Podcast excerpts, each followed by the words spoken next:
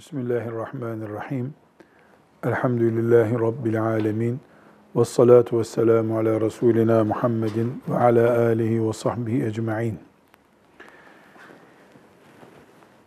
Takvanın Müslümanlık standardı olduğunu, Müslümanın takva dışındaki bir ölçüyü ölçü olarak kullanmaması gerektiğini, ırkın, veya siyahlığın, beyazlığın, deri renginin Müslümanlığımız açısından, Allah'a yakınlık açısından bir önem taşımadığını özellikle vurguladıktan sonra takvayı bize tanıtacak müellifimiz, takvanın ayrıntılarına girecek. Ee, daha doğrusu takvanın parçalara bölünmüş halini bize gösterecek güzel ahlakın, takvanın bir altyapısı olduğunu söyleyecek ve güzel ahlakın kaynaklarından söz edip daha sonra da kötü ahlakı tanıtacak. Kötü ahlak neye deniyor? Onun parçalarını bize gösterecek.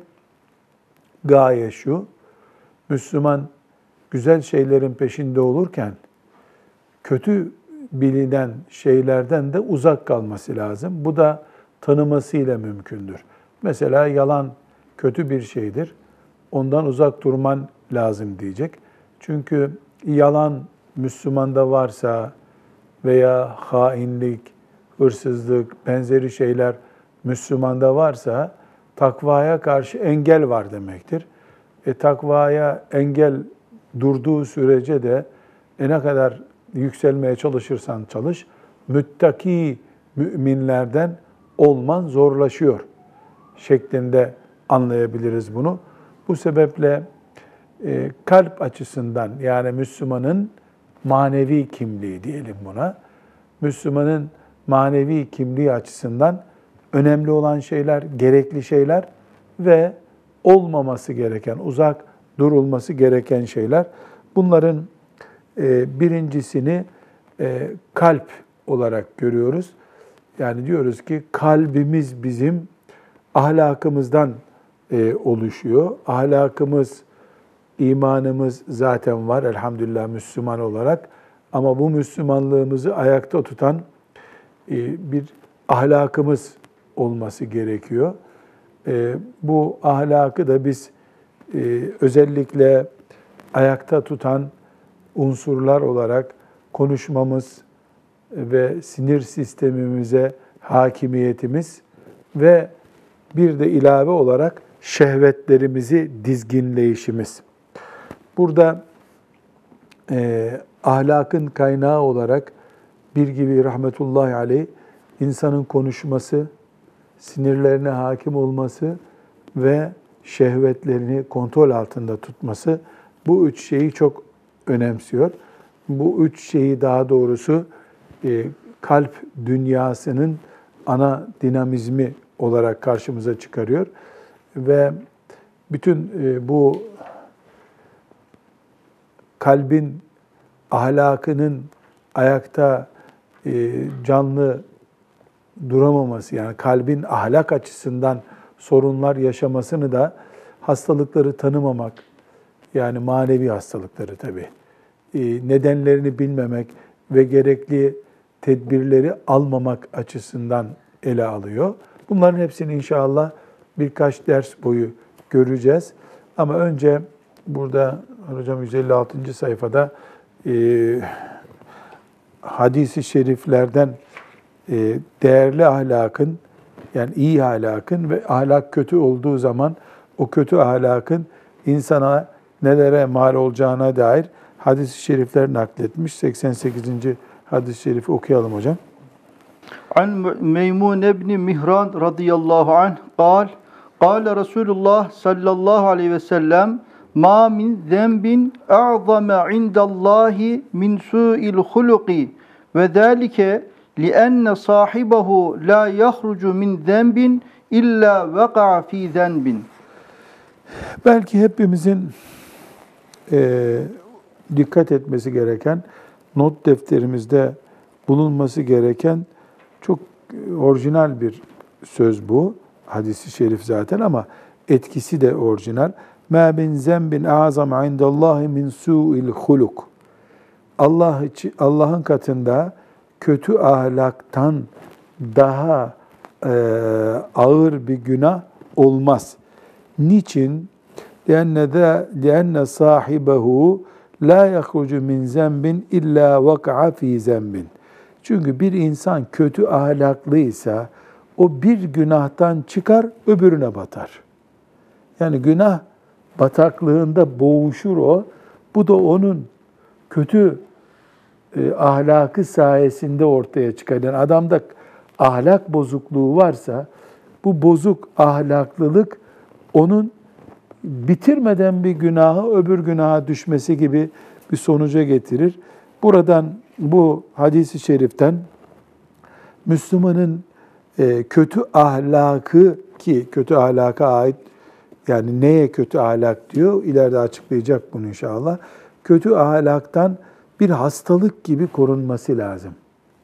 Şimdi burada e, özellikle bu asrın Müslümanı olarak şöyle bir endişe mi diyeyim ya da artık işte adını koyamıyorum bir türlü. Ahlakın yeri bizde ne acaba? Özgül ağırlığı nedir ahlakın? Diplomayla veya servetle, parayla karşılaştırıldığında ahlak yüzde kaça tekabül ediyordur? Bu sorunun cevabını belki de vermek hoşumuza da gitmeyecek.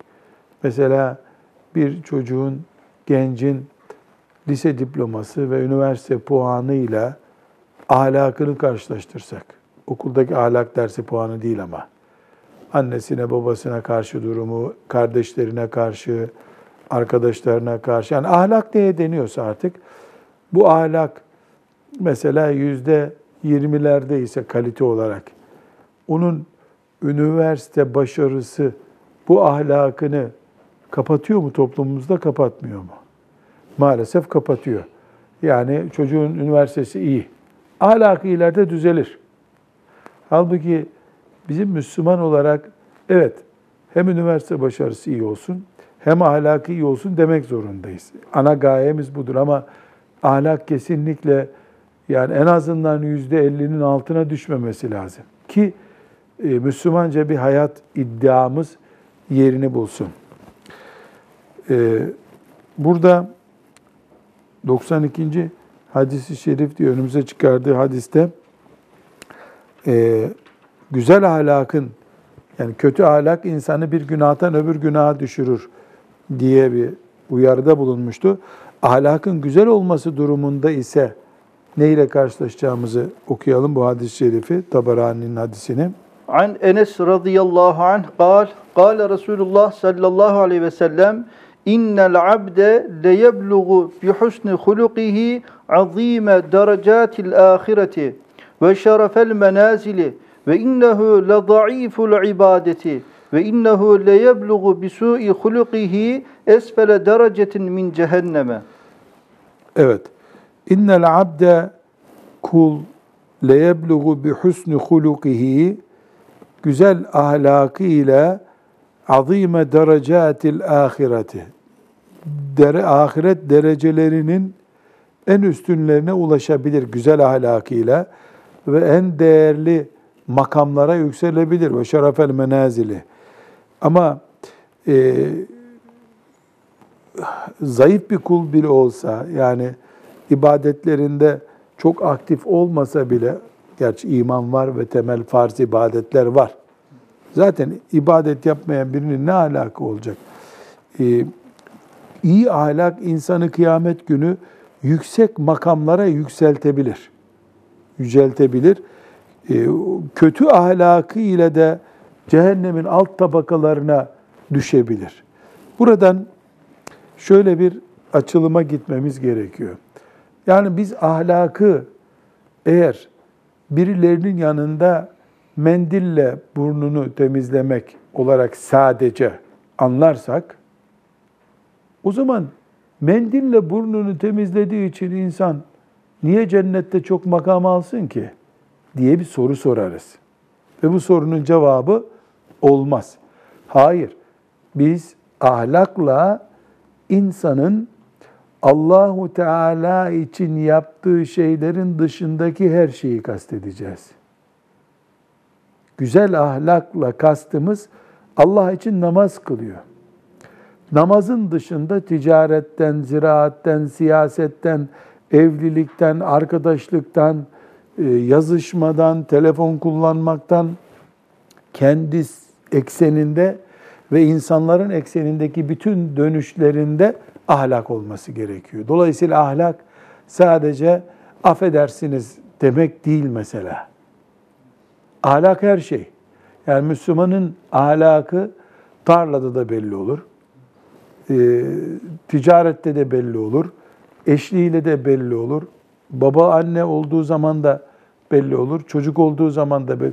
Müslüman Allah için ibadet yapıyor. Buna ibadet diyoruz. O ibadetin bir gereği olarak Allah için namaz kılan bir Müslümanın yapacağı işlerden biri olarak da Müslüman insanlarla iyi geçiniyor.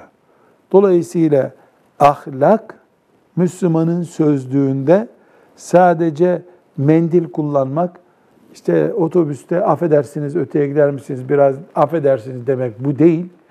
Müslümanın günlük hayatı ahlaktır.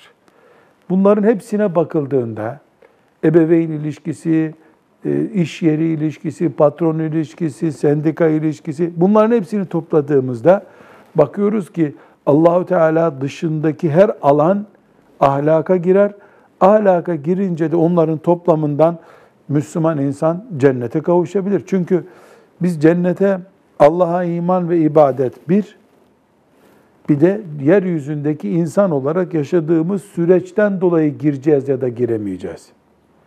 E Allah'a iman ve ibadeti başarılı olan bir müminin insanlarla ilişkileri cennete giriş barajının üst noktalarına taşıyabilir onu. Sıradan bir cennete girmek yerine ahlakı iyi olan, mesela cömertlik güzel bir ahlaktır. Nazik, nazik olmak, narin olmak güzel bir ahlaktır. Şecaatli olmak bir ahlaktır. Affedici olmak bir ahlaktır. Bunların toplamı cennette 60 puanlık bir yerde olacaksa onu 80 puanlık bir yere taşıyabilir. Bunun için Efendimiz sallallahu aleyhi ve sellem ne buyuruyor? Cennette yüksek makamlara ulaşabilir. Yalnız küçük bir not bunu hiç unutmamak gerekiyor. Bütün bu ahlak standartlarını Müslüman için konuşuyoruz. Allah'a iman eden için ve imanın gereği olarak ibadet yapan için konuşuyor. Gavur, kafir, ahlaklı olmuş veya olmamış ahirette bir etkisi yok onun. Dünyada olur. Dünyada sosyal ilişkilerde yani bir kafir medeni ilişkileri iyi olabilir. İyi ilişkileri olduğu için ona da iyi davranır herkes. Karşılığını da dünyada almış olur. Ama Müslümanın ahlakı ahirette de karşılık için yatırım yapılan bir alan olarak karşımızda duruyor. Bu noktadan sonra e, ahlaka ait küçük bir işaretten sonra e, kötü ahlakın neler olduğunu e, bize tanıtıyor bir gibi rahmetullahi aleyh. Kötü ahlakı sayarken e, dikkatimizi çekiyor. Allah'ı Allah'a iman etmemek, kafir olmak bir numaralı kötü ahlak bir gibinin gözünde. Bir numaralı ahlak sorunu Allahu Teala'ya karşı iman etmemiş, kafir durumunda kalmış birisi olmak. Şimdi şöyle yapmamız lazım. Ee, bir gibi rahmetullahi aleyh bir kere ahlak konusunu işte mendille burnunu temizleyen adam, elbisesi ütülü adam bu noktadan alıyor. Göklerden bakarak, uzaydan inceleyerek kuş bakışı bir ahlak anlayışı getirmeye çalışıyor. Bu sebeple de kötü ahlak nelerdir sorusunda bir numaralı konu nasıl hocam? Birinci konumuz ne? El evvelu El küfru El billah. küfrü billah, el iyazu billahi teala. Allah muhafaza buyursun. Birinci ahlak zafiyeti, ahlak, kötü ahlak e, açısından bir numaralı konu Allahu Teala'ya iman etmemektir. Burada duracağız. Müslümanız. Bir alimin e, Et-Tarikatul Muhammediye isimli kitabını okuyoruz. Bize ahlakı tanıtıyor. Her ne kadar devlet okullarda okuttuğu ahlak kitaplarında böyle bir tanıtım yapmıyorsa da bir gibi gibi bir alim ahlaksızlığı imansızlıkla başlatıyor. İman olmayan ahlakı yoktur diye düşün. Kötü ahlaktır bu diyor. Sosyal ilişkileri iyi olabilir kafirin. Ama Allahu Teala'nın nazarında ahlaksızdır. Çünkü mesela bizim bu toplantımızda birisi çıkıp hiç hoşumuza gitmeyecek şekilde ayak ayak üstüne atsa, onu ahlaklı kabul etmiyoruz. Ya da bizi rahatsız edecek sesler çıkarsa, ya bu ne biçim ahlak sende diyoruz. Bu yedi kişilik grubun içerisinde. Peki Allahu Teala'nın e, nizamında, bu dünyadaki yaratmasında iman etmeyerek, kafir kalarak bu kötü görüntüyü vermek Allah'a karşı bir ahlaksızlık değil mi? Yani insanlar ahlakı hep birbirlerine karşı düşünüyorlar. Bir de Rabbimize karşı insanın ahlaklı olması lazım. Bu sebeple bir gibinin bir numaralı ahlaksızlık, ahlak açısından zafiyet dediği şey el küfru billah. Evet, ikinci olarak Vel cehlu huvettani min afatil kalbi. ve insanın düşebileceği ikinci ahlak zafiyeti cahilliktir. Cahillik konusunda açılım yapmamız lazım. Hatırlarsak önceki derslerde e, müellifimiz bilinmesi zorunlu şeyler diye liste çıkarmıştı. Bunları bilmemeyi, zorunlu bilgilere vakıf olmamayı cahillik olarak görüyor demek ki. Bu evvela Allah'ın huzurunda nasıl durulacağını, mümin kimlikle durulacağını bilmemek bir cahillik çeşidi. Ama okuma yazma bilmemek anlamına indirebilir miyiz bu cahilliği? Mesela e, İstanbul'a gelmiş yeni bir metro hattı açılmış. Anadolu'da gelmiş, e, doğru dürüst otobüse bile fazlaca binmemiş birisi. İstanbul'da metroya nasıl kart basılıyor, biniliyor bunu bilmese bunu cahil olarak mı adlandıracağız? Hayır. Bu bilgisizdir. Bilgisi yoktur. İkinci seferde öğrenir. İnsanlığını ve Müslüman kimliğini kullanmayan, kullanamayan insana cahil insan diyoruz biz. Burada mümin kimliğinle bulunman gerekiyor. Bu mümin kimliğinle bulunmadığın, kastın olan, hantallığın olan yerde cahilliktir yaptığın senin. Müslümanın diğer Müslümanı üzmesi, Müslümanların başına gaile açacak bir yanlış iş yapması cahilliktir. Yani cahillik bir kağıdın üzerine yazılmış bir yazıyı okuyamamak değildir. Veyahut da bir tıp fakültesindeki ders kitabı olan bir kitaptan okuyup ilaç yapamamak değildir. Veya doktorun muayene ettiği hastanın hastalığını keşfedememesi bu bir cahillik değildir. Cahillik insan olarak sana yakışmayan bir şeyi yapmandır. Müslüman olarak senin için ayıp olacak olan şeyi yapmandır. Mesela Müslümanın ebeveynine karşı terbiyesizliği, ahlaksızlığı cahilliktir. Mümin kardeşlerinin hukukunu incitmesi cahilliktir. Yoksa bilgi eksikliği değil çünkü bilginin sonu yok ki. Mesela bu kadar uçağa bindik biz. e, yüzlerce defa uçağa bindik diyelim. E, ama değişik bir ülkede, değişik bir havaalanında e, yanlış yerden gidiyorsun, buradan gidiliyor dense bir İstanbul Havaalanı'nı tanıyoruz mesela. Ama geçen hangi vilayete gittik orada böyle tek aramadan geçiliyor. Bunu hatırlayamıyorum. Böyle birden kendimizi uçağın içinde bulduk. Ben hala üstümüzü arayacaklar falan zannettim. Havaalanı küçük bir oda gibi bir yer zaten. Yani orada bir cahil gibi kaldım. Hayır bu cahillik değil. Bilgi eksikliğidir. Uyarılınca, uyarı levalarını görünce şuradan gidin deyince gidiyorsun. Yanlışlıkla insan mesela e, girmemesi gereken bir salona giriyor. Sonra bakıyor orada girilmez levhası var, geri dönüyor.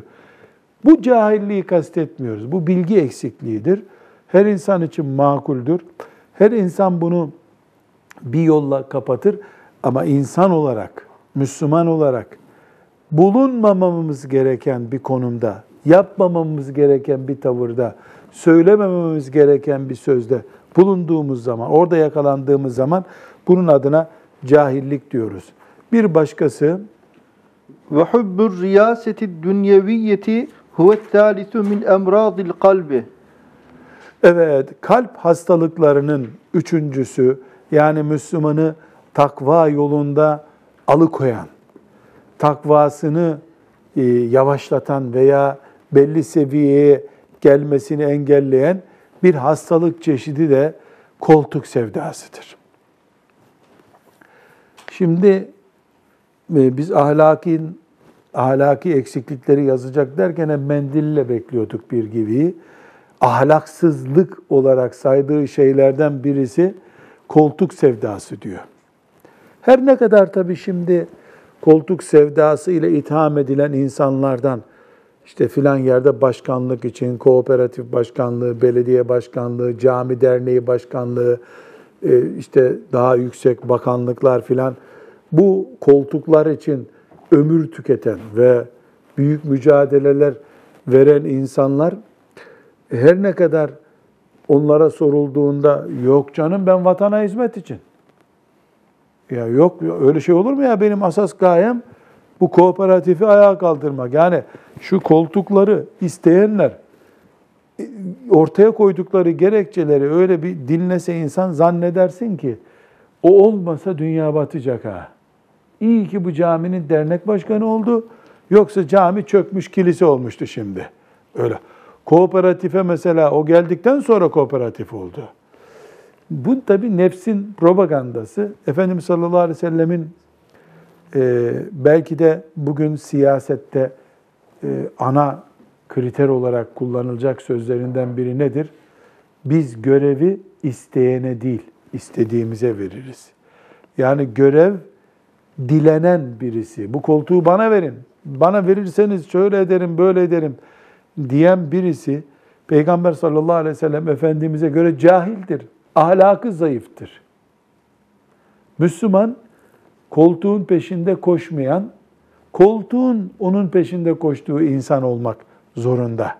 Aksi takdirde dünya hırsını bir de manevi değerlerle kamuflaj eder o. Yani ben bu başkanlığı istiyorum ama kendim için değil herhalde. İslam için, din için, vatan için, dünya için, ümmeti Muhammed için aman Allah'ım. O olmasa gitmiştik biz. Yani sanki Nuh Aleyhisselam'ın gemisi o.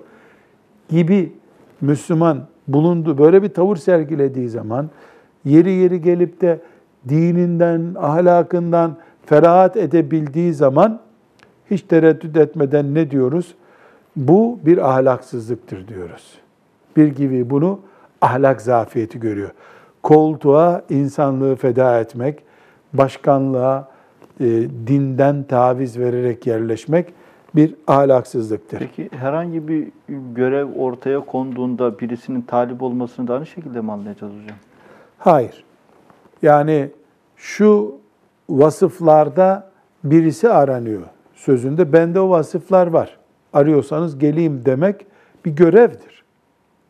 Aranmadığın yerde araya torpiller koyarak e, veya işte bin bir hileye başvurarak yani sen olmazsan o koltuk boş olur ve insanlar helak olur deyip Allah için yerleşip para için devam etmek. Tehlikeli olan bu. Yalnız tabi burada e, şu gerçeği unutmamak lazım. İnsanoğlunun Adem Aleyhisselam zamanında belki yoktu. İlk 100 senede, 200 senede belki oluşmamıştı. İdare etmek için koltuk sahibi olduğu zamanlardan beri en yüksek putlardan biri koltuk put, putudur. Her insanda bana itaat etsinler, ben emredeyim hırsı vardır. Bu üç yaşındaki çocukta da vardır. Nasıl var? Kardeşim benim dediklerimi yapsın. Kardeşim benim dediklerimi yapsın diye vardır. Eğer aralarında çocukların mesela biri 5 yaşında, öbürü 4 yaşındaysa emrini infaz ettirecek bir güç olmadığı için çok kavga ederler. Biri 5 yaşında, biri 2 yaşındaysa kavga etmezler. O ona itaat eder çünkü gücü vardır. Yani insan doğduğundan beri bu hırsla yaratılıyor. Mümin ise bu hırsı dizginleyen insandır. Allah'ın şeriatına göre, Peygamber sallallahu aleyhi ve sellemin sünnetine göre yaşadığı için mümin bu yüzden berbat olmaz. Biiznillahü teala. Evet. Havfu zembi ve ta'yiri er-rabi'u min münkeratil kalbi. Er-rabi' min münkeratil kalbi. Ee, insanların ayıplamasına karşı yani ayıbının bulunmasına ve ikaz edilmesine karşı e, kendisini e, korunmuş kabul etmek. Yani nasıl diyelim bunu? Beni niye tenkit ediyorsunuz ki siz? Benim hatam hata sayılmaz. Mantığıyla bakış bir ahlak zafiyetidir diyor bir gibi. Yani toplum içerisindeyken bir şey yapacağı zaman da hep çevrenin e, çevreyi göz önünde bulundurarak iş yapmaya kalkıyor. Tenkitlerinden korkuyor. Aslında yapmayacağı işi tenkit edilmesin diye yapıyor. Halbuki Müslüman doğru bildiği için, hak bildiği için yapacak. Tenkit onu etkiliyor. Hayır doğru tenkit ediyorlarsa teşekkür edersin. Mesela bir düğün salonuna gitmemesi gerektiğini biliyor ama e, çevresinden çekindiği için gidiyorsa aynı şekilde ahlak ya en zafiyeti. basit bir düğün örneği bu tabii. Evet. E, bunu siyasetçiye de yorumlayabilirsin. Ne bileyim bir öğretmene de bir cami imamına da yorumlayabilirsin. Evde yorumlayabilirsin. Yani evde çoluk çocuğun e, karşısında da Müslümanın böyle kimlik sorunu olabilir. Bu bir hastalık çeşidi. Kişiliği etkilediği için. Bir başka başlık Hubbul medhi ve tenai. yani sevilme ve övülme hastalığı e, bir hastalık çeşidi şüphesiz. Yani teşekkür bekler insanoğlu. Allah razı olsun, teşekkür ederiz denmesinden hoşlanır. Bunda bir sıkıntı yok. Ama e, çocuğuna aldığı bir simit için mesela ya da bir ayakkabı için öbür ayakkabı gelene kadar sağ ol baba teşekkür ederim baba diye temcit pilavı gibi her gün teşekkür beklemesi, bu harikaydı her baba almaz bu ayakkabıyı demesi yanlış. Bir müdürün e, idare ettiği insanlardan bunu beklemesi yanlış. Bir hocanın talebesinden beklemesi yanlış. İnsanlar teşekkürü borç bilmeli. Bu yağcılığa dönüşmemeli. Bu ayakta tutan enerjisi olmamalı o Müslümanın. Yani bu yağcılık ve övgü sayesinde ayakta duruyor. Kaza ara övmeyecek, övmeyecek olsalar onu selam kelam vermez. Denmemeli. O noktaya gelmemeli. Devam ediyoruz. Neyi sayıyor? Takvayı e, engelleyen ve ahlak kötülüğü olarak bilinmesi gereken şeyleri sayıyor. Devam edecek. Minel ahlaki zemimeti i'tikadül bid'ati. Müslümanın bid'atlere ki müellifimiz çok e, yoğun bir şekilde bid'atlerle mücadeleden söz etmişti. Müslümanın bid'ate inanması bir ahlaksızlık çeşittir. Neden? Çünkü bid'at Resulullah sallallahu aleyhi ve sellemin eksik bıraktığını düşünüp tamamlamak demektir. Peygamber aleyhisselamın makamına karşı bir ahlak zafiyetidir bu. Bunun zihninden bile geçmesi Müslümanın sıkıntı oluşturur. Bu sebeple Müslüman hiçbir şekilde e, Resulullah sallallahu aleyhi ve sellemin sünnetinde olmayan bir şeyi inançlı olarak yapmaz. Yani yanılır Müslüman, hata eder. Bir iştihat olarak fukaha öne çıkarır, o da onu bağlanır. Bunları demiyoruz.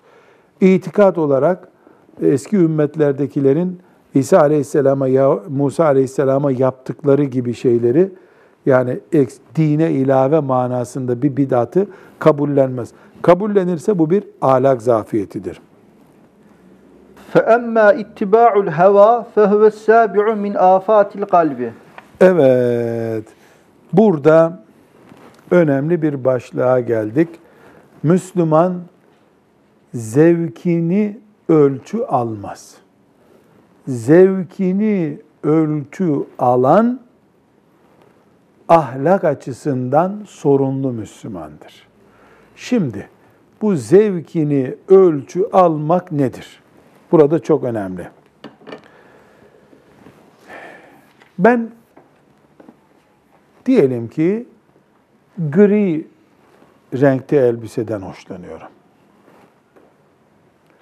Terziye gittiğimde, konfeksiyona gittiğimde grilerden seçmeye başlıyorum. Bu benim zevkim. Ahlaksızlık mı bu? Hayır. Yüksek sesle hayır. Bu bir zevk meselesi. Peki, aynı şekilde ben mesela domates çorbası seviyorum. Lokantaya gittiğimi domates çorbası var mı diyorum. Akşam eve geldiğimde de bana domates çorbası yapın diyorum. Bu benim zevkim, iştahım. Bu bir ahlaksızlık mı? Hayır, değil. Ben arkadaşlarımla oturup çay içmekten hoşlanıyorum. Arkadaşlarla oturuyoruz. Namazı da cemaatle kıldık zaten.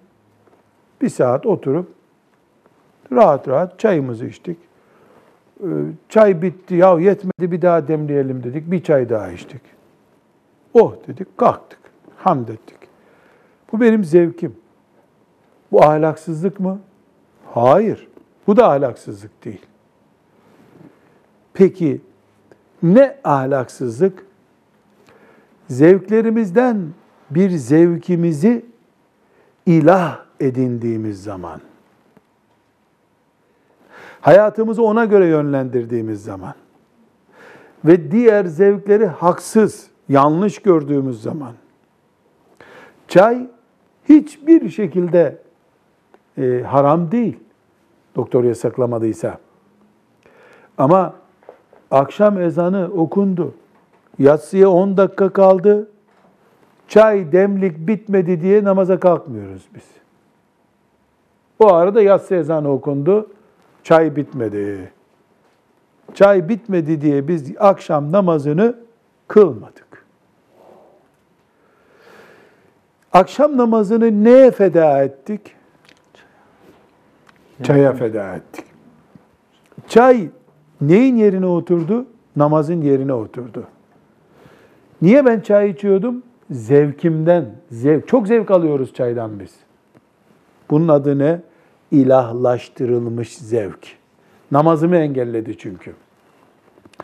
Gri renk elbise giymek günahtır, sevaptır denemez bile. Mubahtır. Eşini gri giyen haram işlemiştir. Denir mi canım? Allah'ın helalinden bir helal bu. Ama diyorum ki ben mesela sizin hocanızım, şeyhinizim. Beni bakıyorsunuz hep gri giyiyorum. İşte takkem böyle bir takke.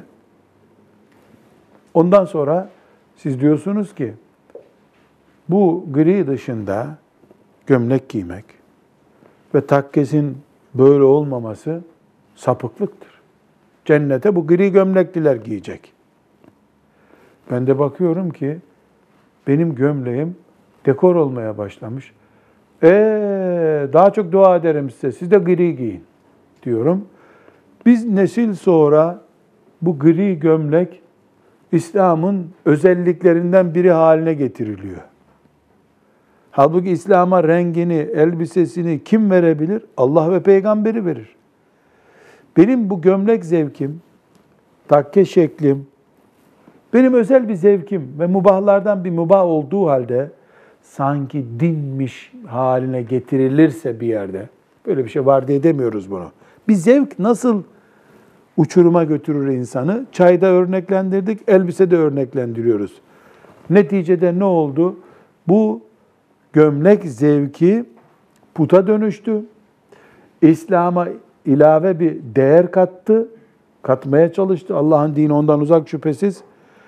Ee, o zaman bu dine ilave gibi giren zevk put olmuştur. Bunu dinimiz kabul etmiyor. Buna müsaade etmiyor. Bu anlayış bir ahlaksızlık bir gibinin gözünde. Zevklerin, heva ve arzunun putlaştırılması. Çünkü neden? Dine ilaveye getiriyor. Allah'ın en büyük emirlerinden mesela namazı engelliyor. Mesela haramlardan alkole e, zevk taşıyor. Diyelim ki bir canlı örnek daha. E, mesela bir dondurma satılıyor. Bu dondurma içine likör katılınca daha zevkli oluyor. Var böyle bir şey biliyorsun değil mi? Dondurmaya likör katılıyor. Bu dondurma daha geç soğuyor, şey, geç ısınıyor. Dolayısıyla elinde dururken aldığından daha e, soğuk hissediyorsun onu hep. Sarhoş etmiyor ama e, güzel de zevk veriyor. Allah'ın haramı alkol belli, likor haram. Biz dondurma zevki taşıyoruz. Bu zevkimizi haram olmasına rağmen sürdürmek istiyoruz. Buna ne deniyor? Zevkini ilah edinmek deniyor. Bir haramı niye çiğnedin? Zevkime dokundu bu. İşte bu haramın yani bu zevki ilahlaştırmanın doğal bir sonucu Müslümanın diniyle oynamasıdır. Bunu da ahlaksızlık diye bir listeye aldı. Şimdi burada Furkan suresinin 43. ayetini hocam okuyalım. Orada ne diyor? Eraeyte men ittehade ilahehu hevah Aa, Furkan, El Furkan suresinin 43. ayeti.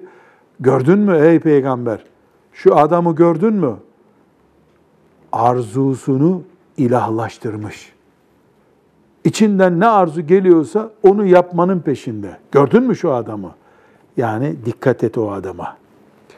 Efendimiz sallallahu aleyhi ve sellem e, bu konuda buyuruyor. Bezzar'ın rivayet ettiği hadis-i şerifi okuyalım hocam. Anin Nebi an Enes radıyallahu anh anin Nebi sallallahu aleyhi ve sellem ennehu kal e, fi e, ahiri hadisin tavilin ve emmel muhlikatu helak eden şeyler yani Müslümanın ayağını kaydıran şeyler diye bir başlık açmış buyurmuş ki evet feşuhun muta'un ve heven e, müttebe'un ve i'cabul mer'i bi nefsihi. Üç tehlikeli şey. Taviz verilmeyen bir cimrilik. Yani cimrilik adamın ruhu olmuş, canı olmuş. Ve taviz verilmeyen zevkler ve herkesin kendisini beğeniyor olması. Üçü de aynı şey aslında bunların değil mi Zahra Hoca? Dikkat et. Kendine ait değerlerden mesela cimriliğinden taviz vermiyor. Yani öyle bir cimri ki dünyanın hep bana aksın, bütün dereler bana aksın istiyor. Zevklerini ilahlaştırıyor. Bu zevkim benim gerçekleşecek diyor. Ve bu yaptıklarını da beğeniyor adam. Böyle uygundur diyor. Evet. Burada bir caminin önünde bir gün bir randevu için bekliyordum. Oradan birisi beni tanıdı. Bir, çok önemli bir hatıra. Nasılsınız, iyi misinizden sonra hoş geldiniz, size çay ısmarlayayım dedi. Sağ ol dedim. Bizi alacaklar buradan, çaya vakit yok dedim. Cami ne zaman yapıldı dedim. Ee, şükürler olsun elhamdülillah bize nasip oldu dedi. Ee, biz yaptık işte şöyle yaptık böyle yaptık. Dedim ama iskeleyi sökmemişsiniz dedim. Çok sıkıştık dedi. Ee, biraz para lazım tanıdığınız varsa yardım edin dedi. Dedim biz bu mahalleli değiliz dedim. Mahalleli yapsın camisini dedim ama üzerimize bir şey düşerse biz de yaparız derken bir genç geldi. Ben beni almaya geldi zannettim. Derken ona dedi hacı dedi. Buyur dedi. Bu şimdi bana öyle bir rol yaptı ki direkt camiyi ben yaptırdım demedi ama e, yani elimizden çıkıyor bunlar deyip 3-5 kişi yapıyoruz gibi bir hissiyat oldu. Hacı dedi şu iskeleyi görmüyor musun? Bu iskelenin kazıkları gözüne mi batıyor? Ulan 1 lira ver senin de 1 liran nasip olsun bu camiye dedi ya. Bir 1 lira versene dedi. Herkesten para istiyorum. İşte onun ismini söyledi. Herkes bana diyor ki ondan niye almıyorsunuz diyor dedi. Utanmıyor musun dedi. Üç senedir bu iskele burada. Bir lira da senden nasip olsun dedi. Bu şimdi 2-3 dakika içinde oldu. Adam bize bir baktı. O gitti öyle baktı para vermeyecek. Böyle bir şeyler dedi gitti onun arkasından. Biz camiyi yaptıran adam diye onu zannettik. O, o meğer 1 lirası nasip olmamış. Hep böyle propagandasını yapıyor. Ben yaptım rolü yapıyormuş. Sahneyi hiç unutamıyorum Hafız Salih. Adam bir değişik oldu, rahatsız oldu. O arada da bizi alacak olanlar geldi. Buyurun filan dediler. Ben de e, yani tokalaşalım bir iki dakika görüştük orada. Ya bu sahneyi ben önemsemedim. Aralarında bir espri zannettim bunu. E, hadi Hacı Efendi görüşürüz inşallah buyur bize gel filan diyeceğim. Adam elini uzatmadı. Hayret ya bize küstü mü diye düşündüm. Ee, neyse ben Hacı Efendi biz gidelim dedim. İrkildi adam. Meğer dalmış bu şeyde. Dedi ki böyle kendine gel. Sendeledi birkaç saniye yani. Bizim gidiyor olduğumuzu da anlayamadı. Yahu dedi. Bu cimrilik beni burada rezil etti. Kim bilir ahirette ne yapacak dedi. Çok merak ediyorum dedi bir eve görüşeyim de şu iskeleyle bir ilgileneyim ben dedi. Gene evle görüşecek ama erteleme ertelemeye devam. Sahneyi yani cimriliğin şey, şuhun muta yani böyle şuhun muta mesela kanakma nedeni aynı zamanda insanoğlunda. Yani niye kardeş kardeşiyle kavga ediyor, mafyaya havale ediyor? Ya kalsın onda yüzde üç fark diyemiyorsun. Canını veriyor insan, beş lirasını vermiyor. Bu sahne bir cami önünde çok kaliteli bir hatıra oldu benim için. Ama o adamın demek kalbinde iman vardı. Orada irkildi. Ya dünyada rezil oldum dedi. Ahirette işte ben onun özetleyeyim ifadesini. Kim bilir ne çekeceğim. Gene hanımına soracak vermek için ama. Kim bilir hanımı bahane edecek bu sefer vermeyecek. Ee, hakikaten öyle bu insanın e, ölümcül sonuçlara rağmen razı olması cimriliğin sonuçlarına bir afet. Aynı şekilde zevklerinden ferahat edememesi bir afet. Herkesin kendisini beğenmesi bambaşka bir afet tabi. Evet, burada bir gibimizin e, bir soru sorulmuş gibi ona cevabı var. Yani e, bu madem bir insanın zevklerine düşkünlüğü fıtri bir gerçek ama değil mi? Herkes işte griyi sever, herkes e, övülmeyi sever. Yani herkesin sevdiği, zevk aldığı şeyler var ve bizi Allah bununla yarattı. Herkes eş hayatı ister. Nadiren üç tane, beş tane kural dışı olsa da her insanın ortak zevkleri bunlar. Ve herkes bunu istiyor. Dünyadaki kavgada bundan oluyor. Kardeş katliamları belki bundan oluyor. E bunun bir kurtuluş reçetesi yok mu? Var tabi. Kurtuluş reçetesi yok mu? Burada El-Ankebut suresinin 69. E, ayetini örnek getirerek فَعَلَيْكَ اَيُّهَ salik Onu bir oku bakalım hocam. فَعَلَيْكَ اَيُّهَ السَّالِكِ بِالتَّشَمُّرِ ف۪ي مَنْعِ النَّفْسِ عَنِ الْهَوَى ve hamliha alel mücahedeti in şe'te minallahil huda. وَالَّذ۪ينَ جَاهَدُوا ف۪ينَا لَنَهْدِيَنَّهُمْ سُبُلَنَا ve innallaha le me'al. Şimdi burada bir gibi nasihatini yaparak diyor ki kardeşim diyor. Madem Allahu Teala içimize böyle bir işte cimrilik yapma, zevklerimizi önemseme e, özelliği koydu. E, senin de nefsinle bu konuda cihad etmen lazım. Nefsinin her dediğini yapmaman lazım. Çok basit bir misal. Mesela nefis işte ne seviyor insanlar? Baklava seviyorlar diyelim. Ee, baklava yemiyorum. Bu protesto zor bir protesto. İnsanlar şeker hastalığından ayağı kesiliyor. Şeker hastaları mesela ayağı kesiliyor. O tiryakiliklerini bırakmıyorlar gene. Ama şöyle yapılabilir değil mi? Mesela bir oturuşta 10 dilim baklava yiyerek kalkıyorsun. İnsan madem istiyor nefis bunu, Üç dilimle kalkarsın. Eğer üç dilimle kalkmasan hiç yok sana. Tamam tamam üçe razıyım diyor nefis o zaman. Oturuyor. Ama inat edersen o da başına artıyor seni. Nefiste bir güç, bir ağırlığı var. İstemiyorum dedirtmiyor Allahu Teala.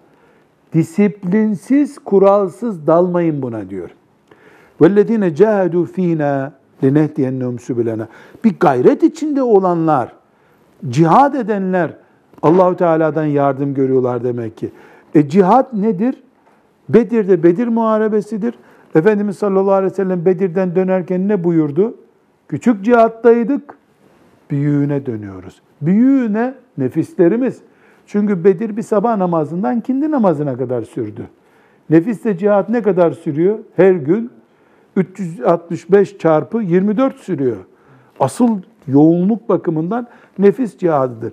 Şimdi e, zevkler zevklere düşkünlük bir ahlaksızlıktır. Ölçüsüz zevk sahibi olmak ahlaksızlıktır deniyor ya.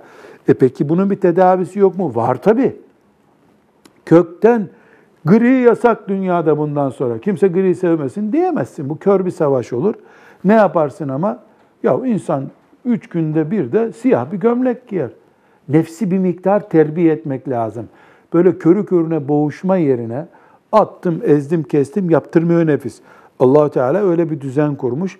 Onun yerine ne yapıyorsun o zaman? Bir miktar disipline getiriyorsun. Mesela e, soruyorsun diyetisyene, ya baklava bana ne kadar yararlı? Haftada bir gün yiyebilirsin diyor. O zaman eşine tembih ediyorsun, haftada bir gün tatlı yap bize. Hem kaç kişiyiz bu evde? Beş kişi. Beş e, dilim yap, altıncısı kimseye kalmasın. Nasıl olsa çocuklarının baklavasını da yiyemezsin.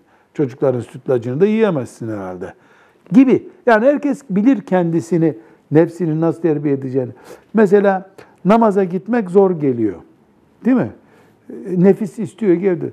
E, şöyle bir pazarlık yapılabilir nefiste. Madem sabah namazına gitmiyorsun o zaman yatsıya gideceksin tamam mı? Bak yatsıya da bir engel çıkarırsan inadına sabaha giderim. Yani nefsi bir rakip firma gibi görüp pazarlık ettiğin zaman bir zaman sonra o da ne oluyor? E, terbiye edilmiş bir nefis oluyor değil mi? Nefsinde çeşitleri var. Onu da göreceğiz inşallah bir gibi de.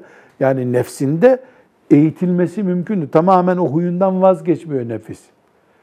Yani ya eyyühen nefsül mutmainne irci ila rabbiki radiyeten mardiyye tatmin olmuş, olgunluğa ulaşmış. Oradaki nefis tabi bildiğimiz nefis manasında değil ama yani bir eğitim olabiliyor.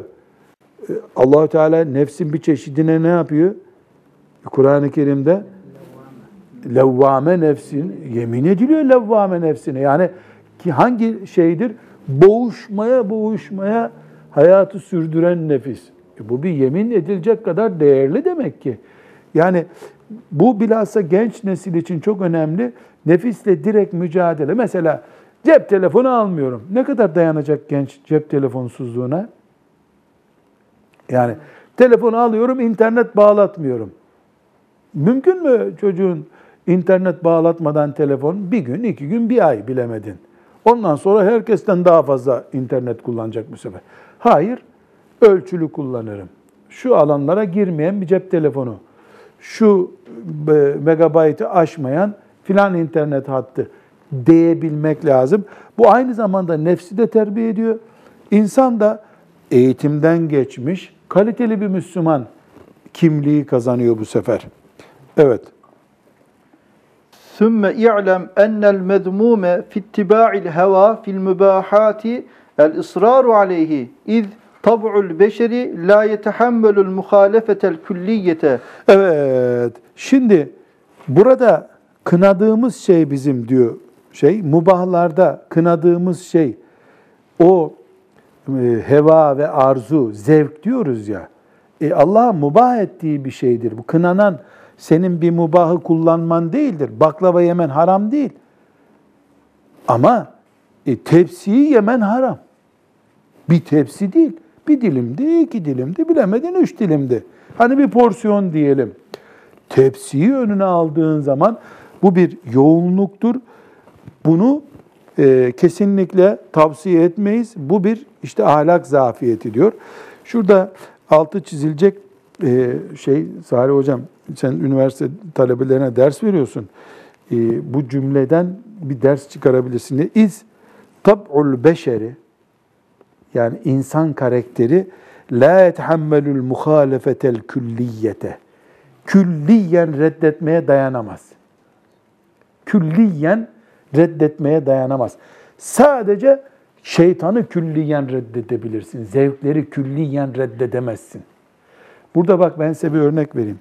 Bir adam işte Talha Hoca ile kavga edeceğine diyor ki küsmek istiyor. Seninle bir daha şurada konuşmam böyle böyle böyle zannedersin ki 500 yıl devam edecek bu kavga. Anla ki çok yakında barışacak o. Külliyen atıyor. Ama adım adım tavır koyuyor. Selam veriyor, gerisine bakmıyor tarafına. Bu 50 sene devam ettirebilir bu kavgayı.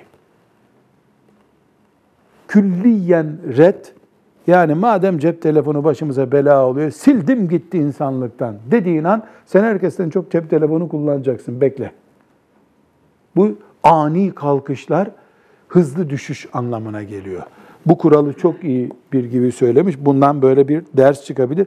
Ve yennehu yueddi ilel guluvvi vel ifrat. Bu bir aşırılığa, ifrata götürür. Vakat merra fi faslil iktisat, dengeli yaşama, dinde aşırı olmamada bunun menhiyyün anhu, yasaklanmış bir şey olduğunu söylemiştik. Ee, burada hadisi şerif alıyor. Hadis-i şerifi okuyalım hocam.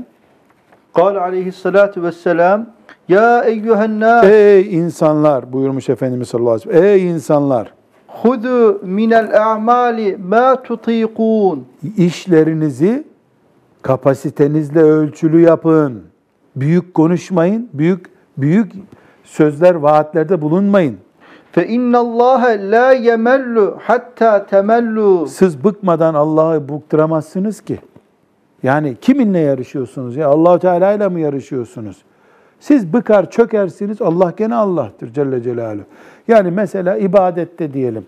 Bu gece 100 rekat namaz kılayım. Kaç gece böyle kılacaksın? 3, 4. Sonra ne olacak? Pes edip yatacaksın. Sabah namazına da 3 gün sonra kalkmayacaksın. Şeytan zil takıp oynayacak. Onun yerine sabah namazına kalk, camiye git. Perşembe geceleri teheccüde kalk. Bir iki sene bu program baktın gidiyor, pazartesileri de kalk. İki senede baktın öyle gidiyor, çarşambaları da kalk. Sonra da Allah lütfetsin her gece teheccüde kalk. Bir başla oruca altı ay devam et. Ondan sonra bir daha Ramazan'da tutma. E, helak oldun. Keşke sadece Ramazan-ı Şerif'i tutsaydın. Sonra da Muharrem orucunu ilave etsin. Sonra Zülhicce orucunu ilave etsin. Yani ey insanlar yapabileceğiniz işlere girin. Yapamayacağınız işlerde Allah bıkmaz, siz bıkarsınız. Ve inna habbel a'mali ilallahi madame ve in kalle. Allah'ın en çok sevdiği amel az da olsa sürekli olan ameldir. Az ama sürekli. Allah böyle seviyor. Az sürekli. Kul nasıl istiyor?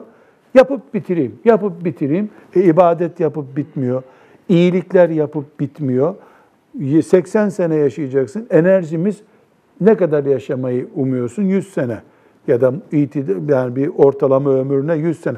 E 100 seneye yetecek bir şekilde dengeli kullanmak lazım. Moralini, paranı, ibadet heyecanını, sevgini dengeli kullan. Hadis-i şerif ne diyordu Efendimiz sallallahu aleyhi ve sellem?